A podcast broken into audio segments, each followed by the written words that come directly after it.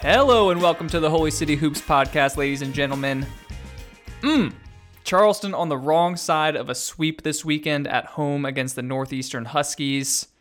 Two tough games. Uh, the Cougars held a late lead in both of them. We mentioned it last week, though. Bill Coen is one of the best coaches in the CAA, and Northeastern right now just looks like a well oiled machine. Uh, definitely the best team in the conference at the moment. Uh, and when it got down to crunch time, it was just a few plays difference between going 2 and 0 and taking over first place if you're Charleston and going 0 and 2 and falling to 3 and 3 in the conference. But here's the thing. We're all in agreement that Northeastern looks like the cream of the crop. So we can't also say that Charleston is no good because they went 0 and 2. Uh, they lost these two games by a combined 7 points. In today's episode, we're going to try to look at some of the positives whether it's Brendan Tucker, whether it's the improving defense, while still acknowledging where this team needs to improve. There's still 12 games to play, and the Cougars have a tantalizing stretch of games coming up. So, without further ado, let's bring in today's guest, a former basketball player at the College of Charleston, the original UNC killer. Now he's in the booth beside Everett German calling games. His name is Danny Johnson, someone who always teaches you something new about basketball every time you hear him talk. We'll bring in DJ in one sec. Y'all know the deal. Please subscribe to the podcast. Check out holycityhoops.com. Follow us on social media the rest of the season. Let's get into today's show. All right, DJ, you were on the sidelines this weekend for the two Northeastern games. Charleston on the wrong side of a sweep. I told you before we started recording, I'm feeling a couple different emotions. One minute I'm I'm feeling encouraged, one minute I'm feeling bummed out. How are you doing? How are you feeling uh, after Sunday's game? I think all of us kind of rest in that that gray area that you're mentioning. On one hand, you know, Northeastern's undefeated in the conference. Uh, they always have a high basketball IQ. Coach Coen has established that program for quite a quite a while. Um, tough, so you know it's a hard matchup.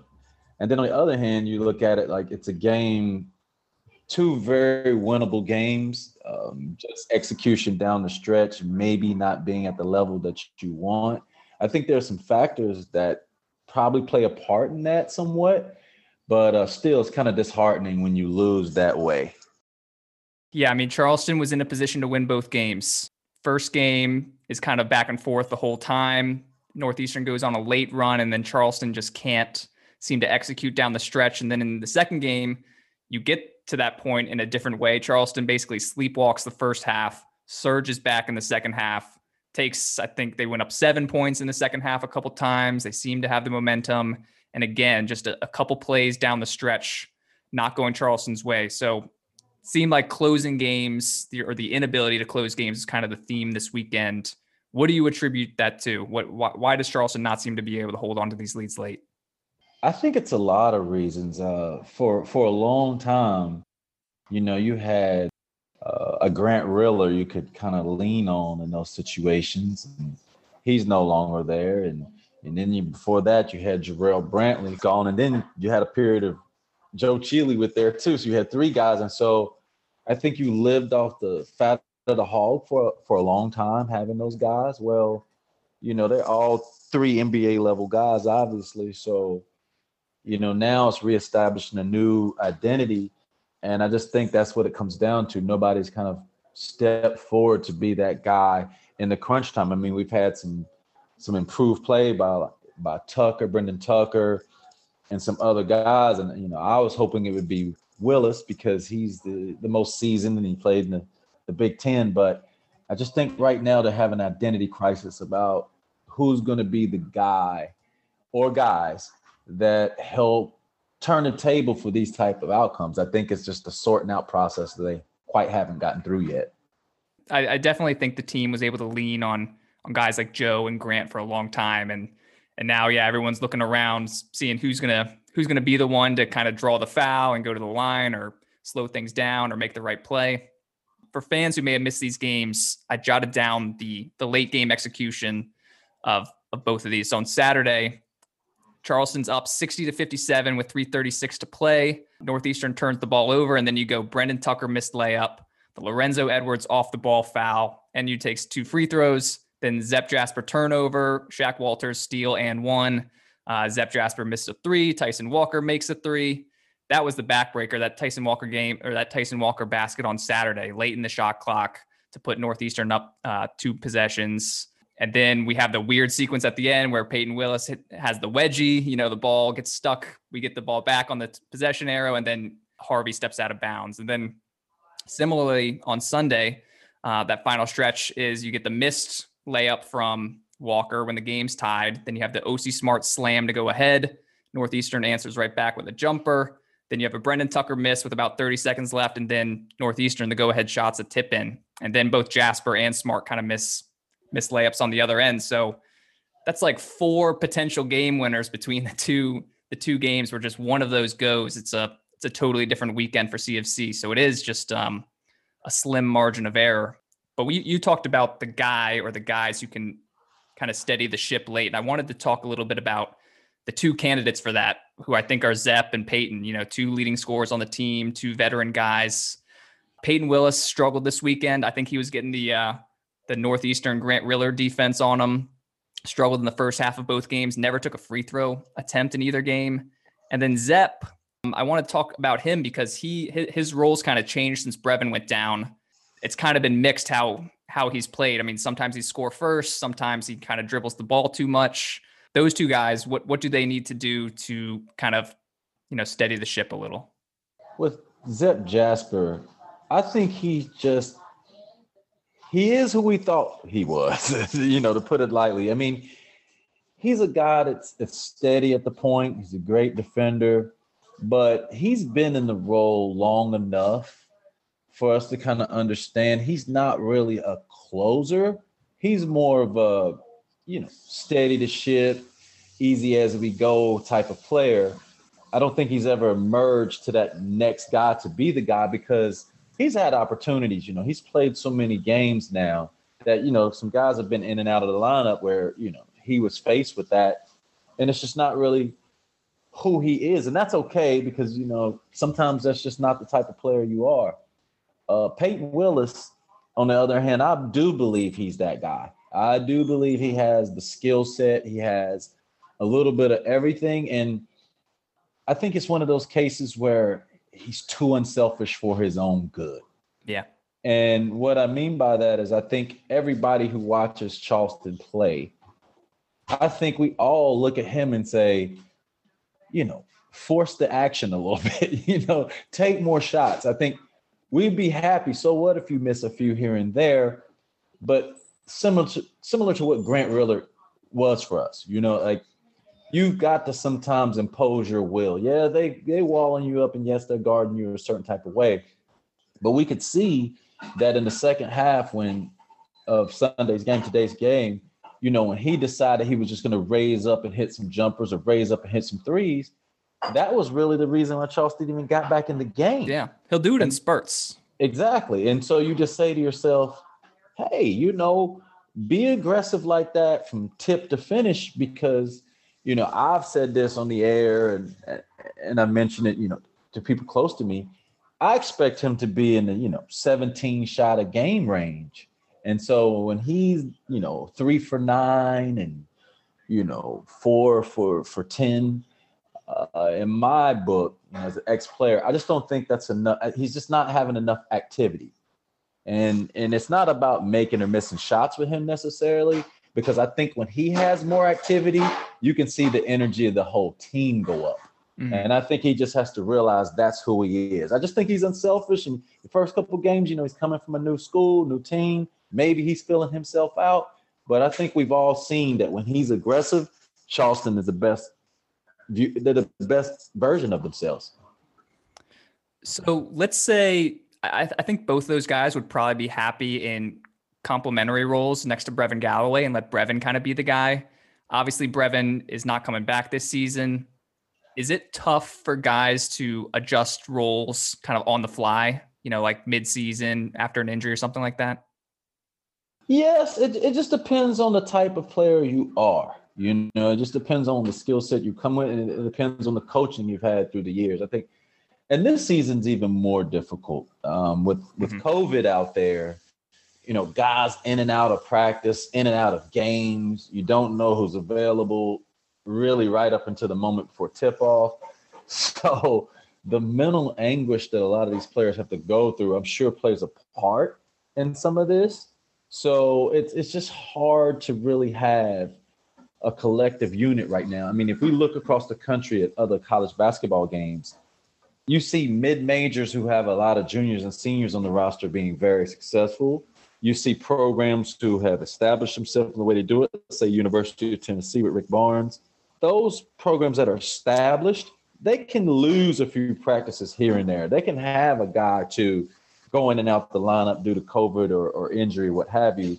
But we can see that the teams that haven't established that, you know, mid-major level, and even at the level of, of a Kentucky where or Duke, where you have a lot of incoming freshmen and you're just not getting that continuity. I think all that has made it very difficult for some teams to find their footing. Well, let's talk about a guy who has found his footing and has really blossomed since Brev went down. You were on the sidelines when Brendan Tucker hit 35 the other weekend. He led Charleston in scoring both games this weekend. What are your thoughts on on how he's looked lately and and kind of what his ceiling is as a player? But it's something you hear me say quite frequently. I always say the game has slowed down for him. And what I mean by that is a lot of times a freshman or a young player, they're so amped up and anxious to do something that they outrun themselves. And now I think Brendan has finally kind of slowed down and analyzed the game. And so where before, I mean, he can beat anybody off the dribble. We've seen that over and over. Very similar to Grant. I mean, just off the dribble one on one, he's unguardable. But now he's slowed down at the point of finishing and, and, and able to convert on these layups and, and shots that he wasn't before. And again, that's just patience and understanding and reps. And so what we're seeing is a guy very talented, very explosive, start to get confident, understand what he's doing, and it's really showing up on the stat sheet for him.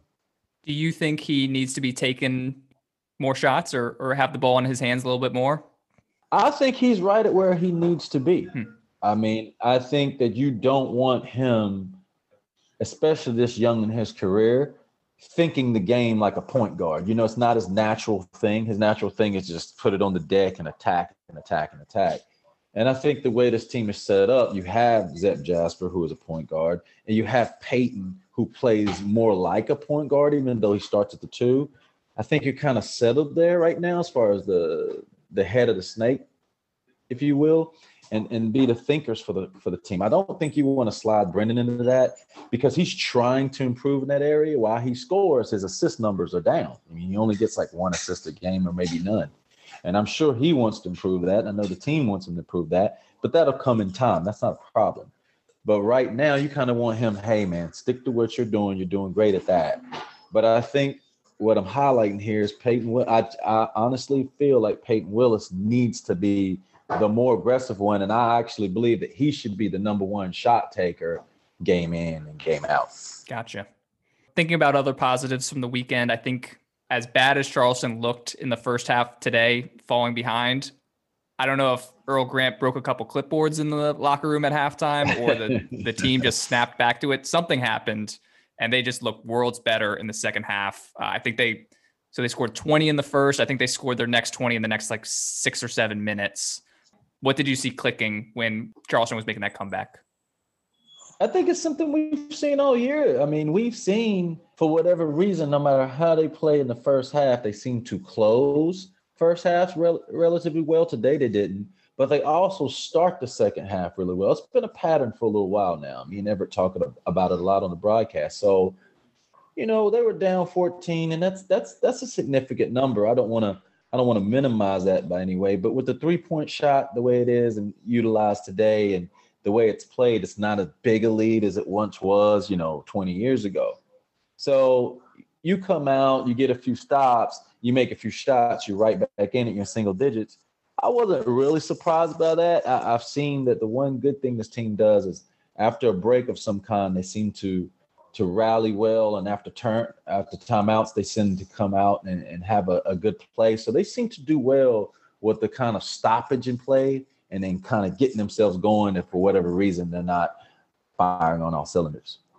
We've seen the bench come up big all season, really, but this weekend as well. D'Angelo Epps had a nice game Saturday and followed it up with a pretty nice game on Sunday. Uh, Cam Copeland came off the bench and, and, gave good minutes. Keegan Harvey had some moments in the first game Is there a guy coming off the bench that you you really like? Uh, I really like Epps and Copeland. Uh, again, especially Copeland. Uh, like Epps, but what they do is they change the complexity of the lineup. You know, you see our starting lineup, and it's built a certain way, and they play a certain way. But if you watch it when when Epps and Copeland are on the floor at the same time, their tenacity and their length, especially their height and their length, cause problems for the for the other team defensively, and and they also become a better rebounding team almost immediately. So those two, especially, I mean, Keegan, he's a you know nice player, seven footer, can shoot it, you know, pick and roll.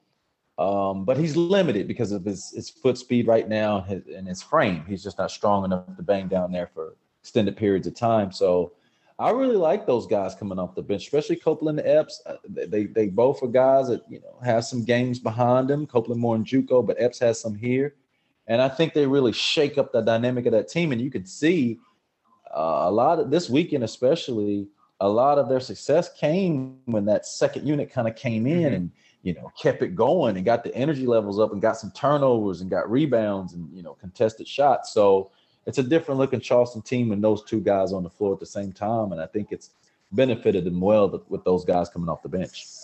Yeah, you mentioned the defense. Um, Charleston held Northeastern below 70 in both games, which uh, is usually a good indicator for Charleston. Usually they win those games, but you saw just a couple backbreakers from Northeastern. It seems like they're they're so hard to guard at times. You know, you you play good defense for 20 plus seconds and then they hit a you know a guy cutting to the basket or they hit a contested three. What have you seen from Northeastern this weekend, and then maybe even over the years that just makes them so difficult to guard? Oh, they're just well coached. Um, yeah. they, they, they just are. Uh, Coen, we always say that Northeastern is always going to be one of the higher IQ teams in our league, right up there with William and Mary. I mean, they just know they have a system in place. They know where they're going. There's familiarity there. So while the players' names may change on the back of the jersey, the system stays the same. So I'm not really surprised at how they are. Uh, it's you, you kind of expect it to a level, but I mean with them, primarily it runs through Walker. I mean, they, whenever they're in trouble, if you really break them down, uh, they go into that wing pick and roll, and he comes off and he makes a play either for himself or for the roller or for a diver. They seem to to go through him, and he's a very confident young man. So he's very willing and able to step up and make those plays when they need it. Yeah, he's he looks like he might be player of the year this year. I mean, he's only a sophomore. Um, right. He's he's been playing so so well. I, I, feel like any point guard in that northeastern system always just does really well. Always system. seems to. It's the system. Yeah, right. yeah. You can put anybody in there. I, yeah, he's he's good. I was I was I hadn't seen him play in person. I just seen his numbers, and yeah, he's a he's a nice player for Northeastern. Other positives from Charleston here. The assist to turnover ratio was good in both games. I thought they turned Northeastern over a lot. I I wish they could have scored in transition a, a few more times. Mm-hmm. It seems like they things haven't really clicked for them. You and Ever both talked about it today, missing some layups, missing some two on ones. But Charleston is still a, a good shooting team. If you had to nitpick the offense a little bit, what what would you like to see more of? Is it free throws? Is it transition? Is it points in the paint? What what would you say? I mean, definitely uh, points in the paint. They they've got to find a way, and and they and they do. The funny thing about it is on the stat sheet, there's two ways to get points in the paint. There's traditionally you go through a four and five, and a pound, and a and a and a jump hook, and around the rim, that kind of way. And then there's driving to the basket points in the paint. So when you look at the stat sheet at the end of the night, Charleston's up there, right there with them, or maybe more. However, the problem is that is that we're not getting any front court scoring with with people's back to the basket. Mm-hmm. And I mm-hmm. just believe that there's points in the games where it comes possession possession where you need something like that, and uh, it's just not available. That's just not what they do. So if I was just being very specific, it would be that. And then again, if if if you're a guard and and you're going to try to get your points in the paint by driving, then uh, you have to go uh, with reckless abandon. I say all the time you have to go to score. You can't go to think you're going to get a call because the, the referees in this league, a lot of times they let you play. So you can't go in there, you know, and, and, and not be willing to absorb some type of contact and willing to concentrate and finish because a lot of times when you lose a game like this, you look back and say, well, how many, you know, two, three foot layups did we blow? You know, and you go seven, eight, and you go, you can't help but think to yourself, like, wow, if we could just convert half of those, yeah. where would we be? Yeah. So what what's the solution to that? I mean, do you do you force feed smart more? Do you try to live with uh with King's mistakes and try and get him the ball a little bit more? He's shown that he can kind of score inside, or or is it just um adjusting to to the contact for for the guards? Because the team yeah I, anyway. I, think it's really going to come down to that. Uh, uh, oc is as hard as he plays and and i like him as a player.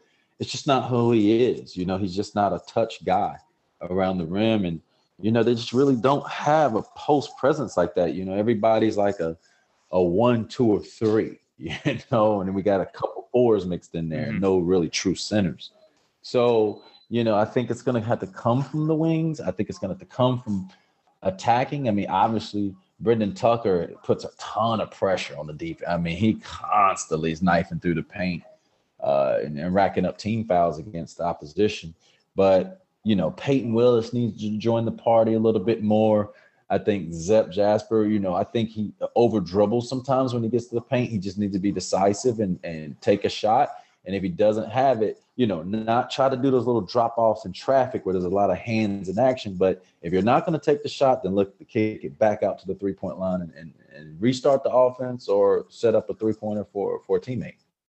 So, looking kind of big picture, uh, six games in, Charleston, again, without their leading scorer, I feel like I'm, you know, cautiously optimistic. I feel like they can still.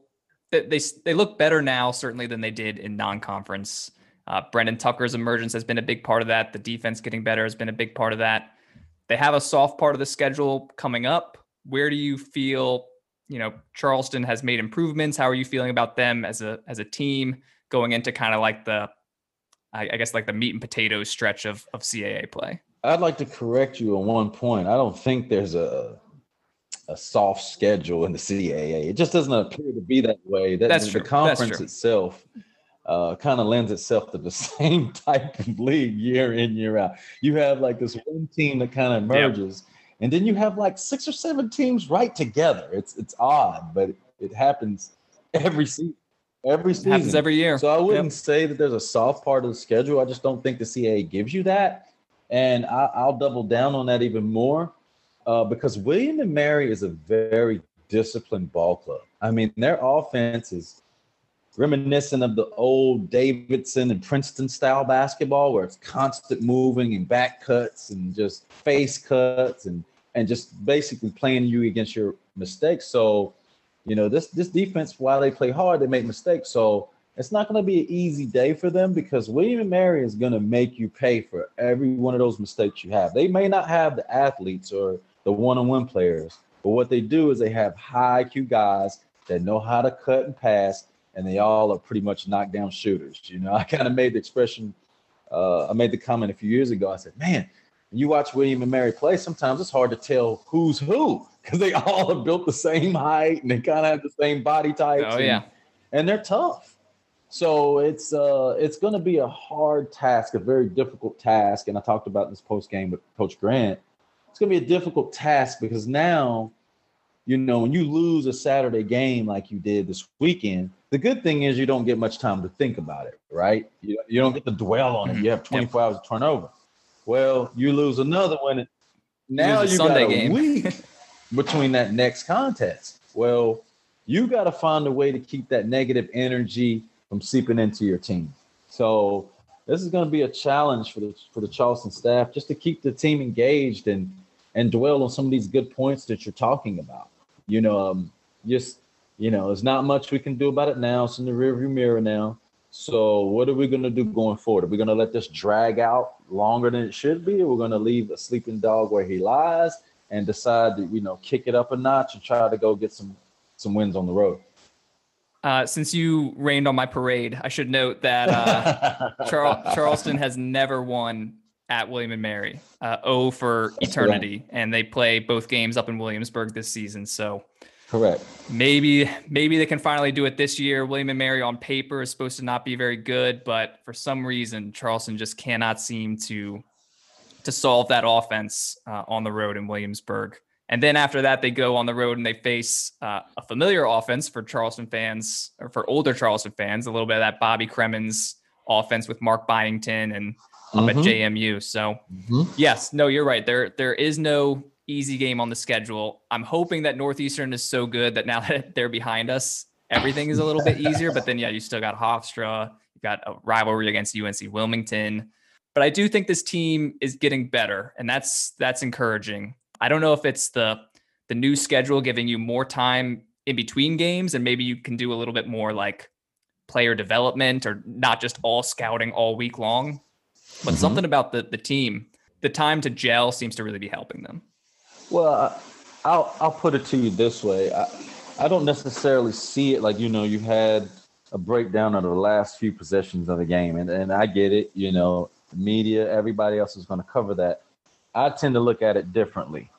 Uh, for instance, the Saturday game, um, I really think it was less of a chance for Charleston to win that game, and I only I only say that because, you know, you had a, a player like Doherty come off the bench, and you know he makes his free throws. It's not a game.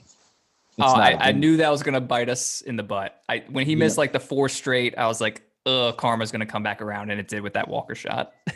yeah, you know, he he was causing so much havoc on the offensive glass, and just you look at his stats, and this guy had, you know, eleven points, eight rebounds in sixteen minutes. Yeah. You know, and he's seven for fourteen from the free throw line. So we all watching the game. We're like, if he makes, he converts his free throws over and over, the game is not going to be as close as he gave it. You know what I mean? And not he didn't give it to us, but he opened the door. Oh yeah, Charleston even be in it. So I don't really look at it as the last few plays. I look at it as the impact that he made on that game because he doesn't do that.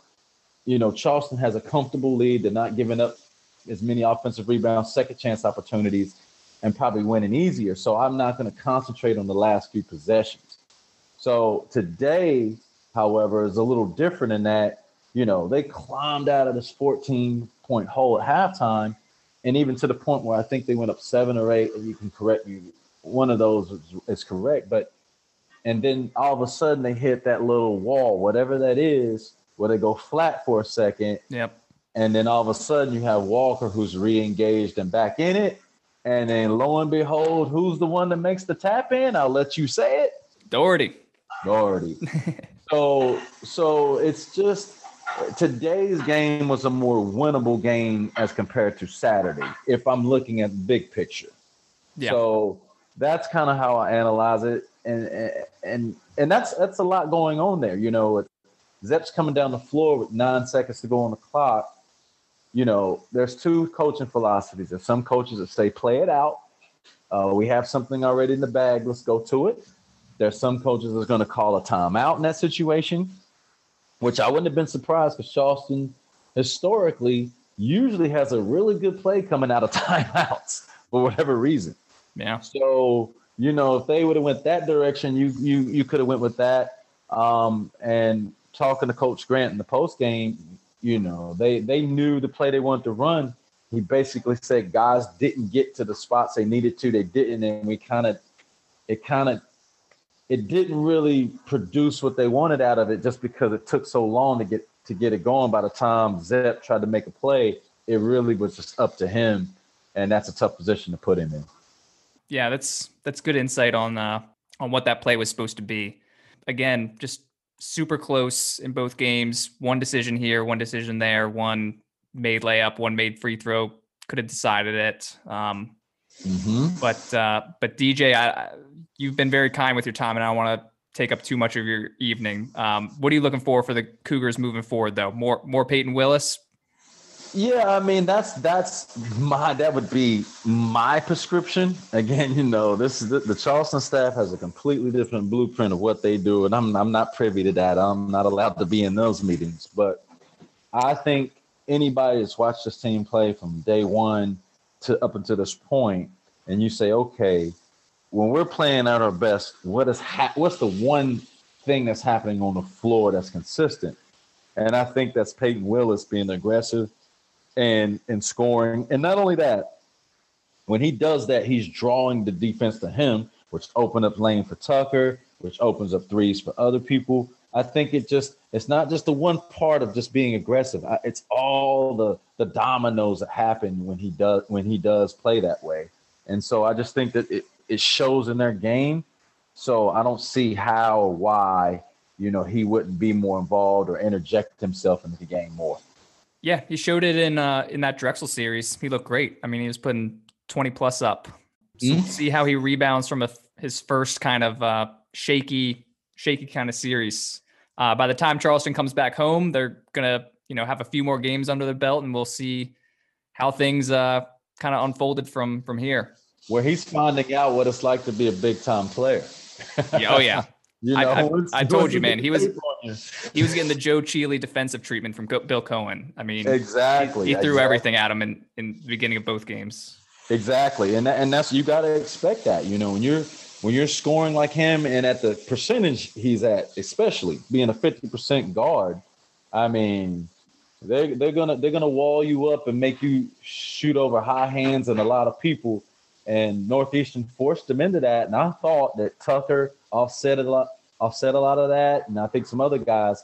But now, you know, it's like, hey, I know they're gonna try to take you out, but we don't need you to not be aggressive when that happens. We still need yeah. you to continue to be yourself. Yeah. All right, Danny. Well, always uh always good chatting with you. And um I always feel like I learn something new when have you on here. So appreciate your time and uh we'll just leave it at that. Go Cougs. Go Cougs. Take care of yourself. All right, brother. Be easy.